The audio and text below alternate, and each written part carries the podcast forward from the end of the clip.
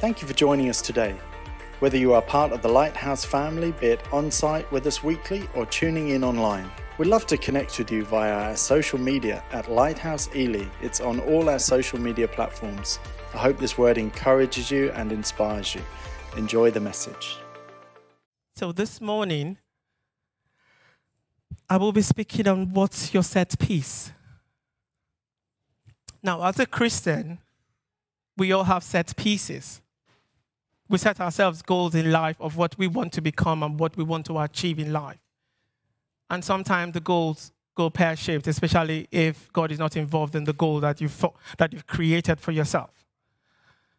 And sometimes these goals, you know, at some point halfway down the goal that you set for yourself or down the set piece that you've, you've set yourself to achieve in life, sometimes halfway into it, you give up. But I'm going to start by reading the book of Philippians, chapter 3. Now, in every relationship, sorry, I'm just talking, I'm not, I'm not reading. Every relationship starts with meeting somebody and not just meeting the person, but also getting to know the person. There's a meet, there's a greet. And every relationship is defined by the time you spend in that relationship is defined by how well you flow in that relationship. Now, when a guy meets a girl, or when a girl meets a guy, the other, uh, whichever way it goes, you find out that they either meet to end up in marriage, or they either meet to, to, to go apart.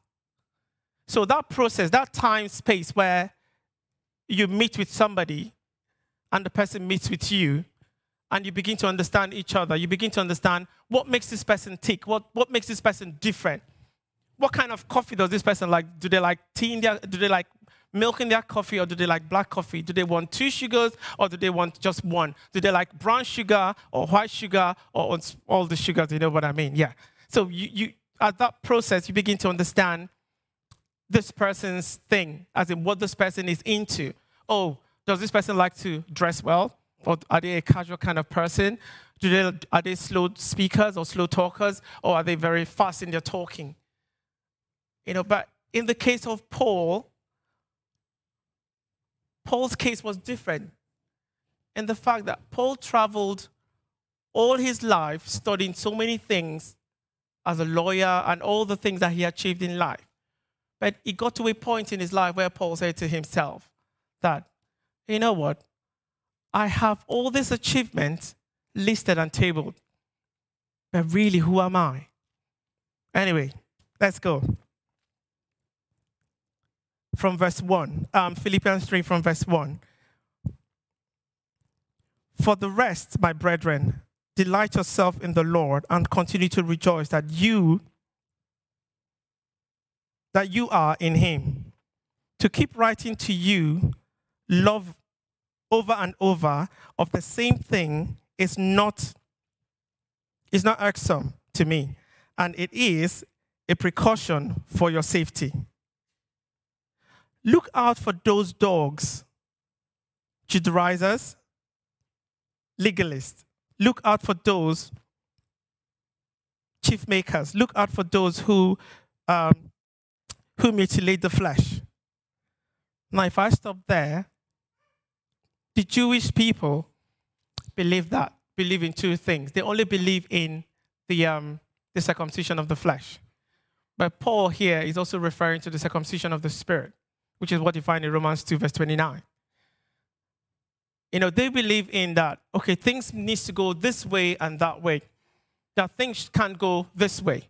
They believe that, you know, when you come to the house of God, you need to pray aloud, how things are done. They believe in the in the fleshy ordinance of the church and not the spiritual aspect of it. So they believe that for you to be called to be called a Christian, you need to be circumcised in the flesh. You know what I mean by being circumcised in the flesh. If you know, say I. Thank you. So, but Paul is not just referring only to the circumcision of the flesh, he's also referring to the circumcision of the spirit. This is when you and I lay everything down and let God, you know, completely, you know, cleanse us from top to bottom. The Bible says that our, our, our righteousness is as a filthy rag before God, but you know God's righteousness overshadows our righteousness. So God sees Jesus' righteousness in us, not our own righteousness. Now, our own righteousness in the sense that, oh, well, okay, let me give for example. I always come to church very early every Sunday morning. I clean the church. Nobody knows I clean the church. Or I read my Bible 10 times a day. Now, that is self righteousness. Now, you begin to ask yourself, is that what Paul meant in this place? No. Your self righteousness is not, does not depict your knowledge of Christ.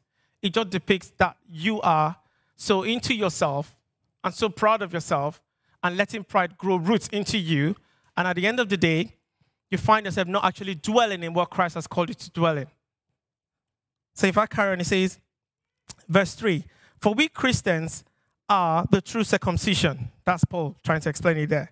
Who worship God in spirit and by the and by the Spirit of God, and exalt and glory and pride ourselves in Jesus Christ.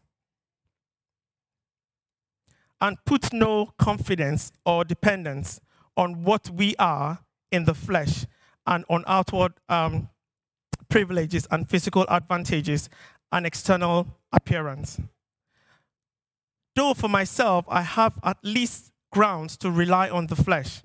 If any other man considers that he has or seem to have reason to rely on the flesh and his physical and outward advantage, I have still more. Circumcised when I was eight. He was circumcised when he was eight. Now, this is Paul trying to give us his, his, um, his resume. Now, from five, he tells us that he's circumcised when he was eight. That's his religious achievement. Then he goes on to say, then he say, of the race of Israel, which is his ethnic, uh, his ethnic um, identity. And he goes on to say, of the tribe of Benjamin, his ancestral identity. a Hebrew and the son of a Hebrew. He goes on to say that, and as of the observer of the law, his academic achievement. I was of the party of the Pharisee, that is his um, political achievement or religious um, elevation, and the spiritual and moral resurrection. Oh, sorry. Six. It says, As for my zeal, I was a persecutor of the church, and by the law, a standard of righteous, righteousness. So this is Paul telling us about, you know, he had this personality of, you know, hating Christians and wanting to really, really destroy Christians. So he was just out to destroy Christians. And he goes on to say in verse 7 but whatever were gained to me, I now consider loss for the sake of Christ. So all his achievements, all he's done in life, in all the apostles, it is Paul that has achieved the most. But he looked at all this achievement, he, he tabled them down, listed them down in the Bible, and found out that, do you know what? I'm actually nothing, to be honest, with all this achievement. Then he says, What is more, I consider everything a loss because of the surpassing worth of knowing Christ, Christ Jesus my Lord, for whose sake I have lost all things, I consider them garbage, that I may gain Christ. Nine, and be found in him, not having a righteousness of my own that comes from the law, but that which is true faith in Christ. The righteousness that comes from God on the basis of faith. I want to know Christ now, this is where I'm going to, my messages, um, my message has been scripted from. I want to know Christ, yes, to know the power of his resurrection and, partic- and participation of his suffering, becoming like him in death. 11. And so, somehow, attaining to the resurrection from the dead. Now, I will start by saying, I, I kind of ask myself, what is a set piece? and I looked at I looked up the dictionary. It says it's a part of a film, a play, etc. This is exciting and attracts attention. Something exciting that attracts attention. Now, Paul achieved all this, but there was also something missing. Now, with all your achievements, academic achievements, marital achievement, all the achievements you have. Is there something missing? When I started reading this particular passage, I started, I started kind of, you know, taking stock of my life and asking myself, what is really missing? You know, one would think that with all that Paul has attained in life as a Christian, that he knew who Christ, he knew his, his God. But it just shows that no matter how much we try to, um, we try to hide behind the, um, the ideology of, okay, um, I'm fine, I come to church. I come from a Christian family. My parents teach me to pray, they teach me to read the Bible. It is what more than that. It is the mentality that we grew up with, especially we from Christian homes. There are a lot of us here that did not grow up from, that did not have that privilege to grow up from a Christian home or a Christian family. So you are working even twice as hard to be able to get to that point where you know who this God they're talking about is.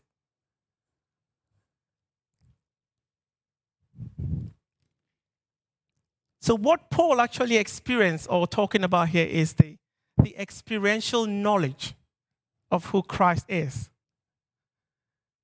If you haven't experienced Him, then you have every reason to. Nothing should keep you.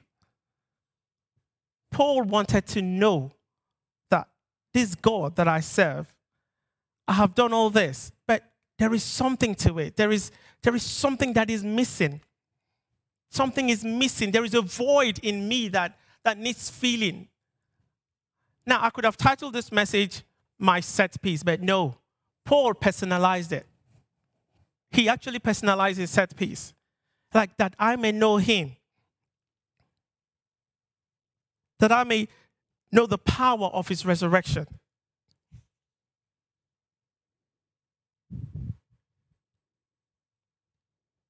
According to um, Acts chapter 9, verse 1 to 6, um, Acts chapter 9, I'm just summarizing this. It says, Who are you?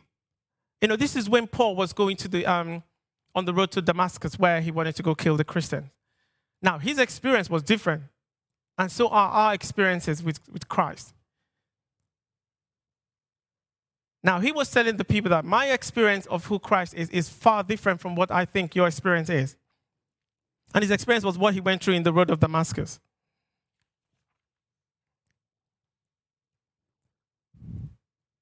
So, verse 10 tells us that there were things that Paul wanted to know was the person of Jesus Christ, the power of Jesus Christ, and the pain of Jesus Christ, and lastly, the promise. I call them the four P's. Paul did not consider himself to have known the person of Christ. According to um, 1 Corinthians chapter 2, 10 to 13, you know, the person, a person is known by the Spirit. This is when we're led by the Spirit of the Lord. The experiential knowledge that you and I require is it's something that we need to hunger and thirst after. It's not something that just comes to us like that. You must hunger and thirst for it. That I may know him. This was the simple plea of Paul's heart. It was a plea unknown to the, leg- to the legalists. Now, the legalists are those Jewish people who I call the, um, um, the, um, the Jewish lawmakers. They believe in things have, you need to be circumcised, like I said earlier on. Who must necessarily focus on his own performance and status to find some kind of peace with God. But Paul wanted Jesus not to himself alone. He, wanted, he, he didn't just want to know Jesus for himself, he wanted to know Jesus more. The hunger and thirst for more. He says, Therefore, I urge you, brethren and sisters, in view of God's mercy, to offer your bodies as a living sacrifice, holy and pleasing to God. This is your true and proper worship. He said, Do not be conformed to the pattern of this world. The pattern of this world will stop you from wanting to have that experiential knowledge of God. The system of the world is so patterned that we can, be, we can easily drift into it without even realizing the culture will just suck us into it and, and, and, and it to make us begin to see things in a cultural perspective instead of in a heavenly and godly perspective. Now, we have been so drowned with the system of the world that, you know, we just, we struggle to even spend five seconds with God. We, we struggle to even pray. Bible says men ought always to pray and not to faint. He says, we can say that we know someone because we recognize him. Now, if somebody walks up to you in the street and say to you, Do you know Jesus? It will just come as a big blow to you, isn't it? You have that initial shock in your, oh, um, uh, yeah, you might become hesitant in answering the question. But when you know Jesus for yourself, then when somebody says to you, Do you know Jesus? then you're able to boldly say. You're able to say it without, without fear, without favor, without, without thinking about what the person on the other side is going to say to you. There is power in knowing this Christ, and it distinguishes you from the person that does not know this Christ.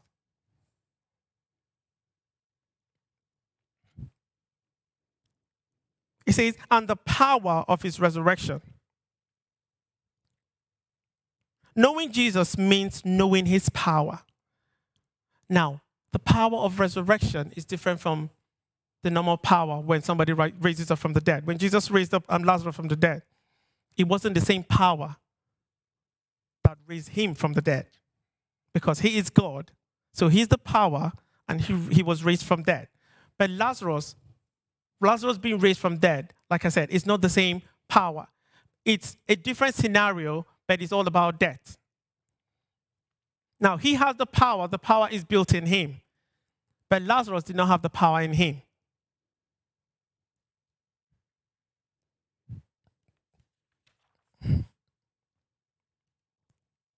The key is knowing the power. You know, that's why Bible says in John chapter 3, verse 30 says that God should increase and, I and that I may decrease.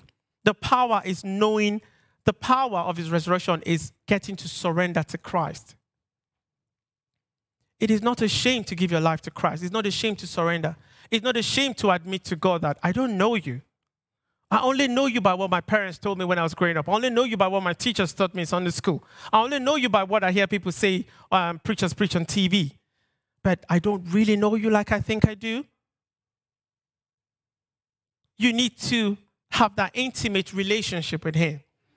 You need to be able to hear Him speak to you. You need to be able to hear Him say, Don't follow that path, go through the other path. Because He sees what's ahead of you in that path. So He decides to say, Okay, move to the other path. The power of His resurrection. He says here that um, Charles Spurgeon says, I do not think, however, that Paul is here thinking so much of the power displayed in the resurrection as of the power which comes out of it, which may most um, properly be called the power of his resurrection. This the apostle desired to apprehend and to know. Paul was intrigued to know what is, what is it exactly that is behind this power that raised up Christ from the dead. What, what do I need to do to attain this, to, to gain this power, to receive this power of resurrection? What have I achieved? Or what, do, what steps do I need to take? I know this Christ was resurrected from the dead, but what do I need to do? The power of his resurrection is a life giving power. Power gives life. And that is the power that gave life to Lazarus. That is the same power that will give life to every dead thing in your life. That is the same power that will transform you from inside out.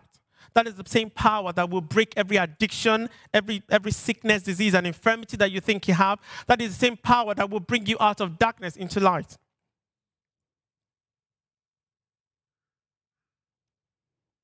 It means that those who are connected with Jesus Christ receive the same resurrection power.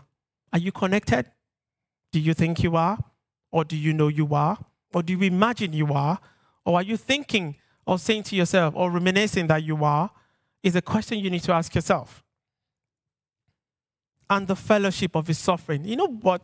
When I first gave my life to Christ, um, the first thing the pastor then back home said to me that you do know that when you give your life to Christ, when you become a Christian, that you know you face a lot of challenges. I didn't know that. I thought, man, being a Christian man is like you know driving on the motorway, 100 miles an hour, and you're fine. But no, there are obstacles even when you drive through that motorway. There are a lot of obstacles on that road. And the obstacles are the challenges you face as a Christian. A lot of us want to become Christian, but we don't want to face the challenges that comes as a Christian. We want it all like, you know, nice and dandy. I'm fine, I'm cool. But when the temptation comes, when the hurdle comes, when the obstacle comes, we're like, no, that's not what I bargained for. That's not what I'm, that's not what this is about.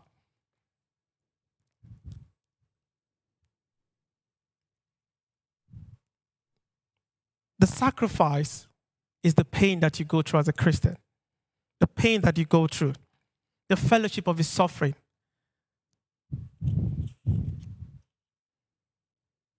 When you're in pain, you worship in your pain.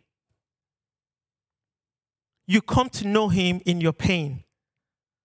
Let it be your fellowship. Let that, your fellowship be that time you bring the pain to God. You worship God with your pain.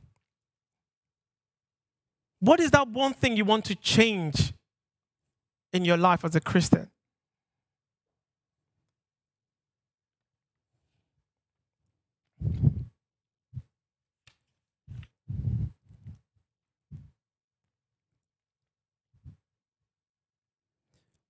And it goes on to say that, and the fellowship of his suffering. Nobody wants to suffer as a Christian, but he gives us the grace to overcome.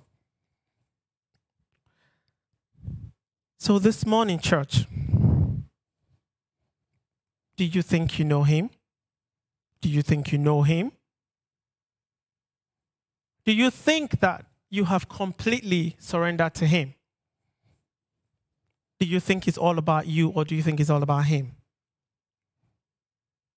You ask yourself, what's my set piece? What's your set piece? Paul had it there that I may know him, the power of his resurrection, the fellowship of his suffering. Those three things. Where do you fit in to those three things? Are those three things eminent and evident in your life as a Christian?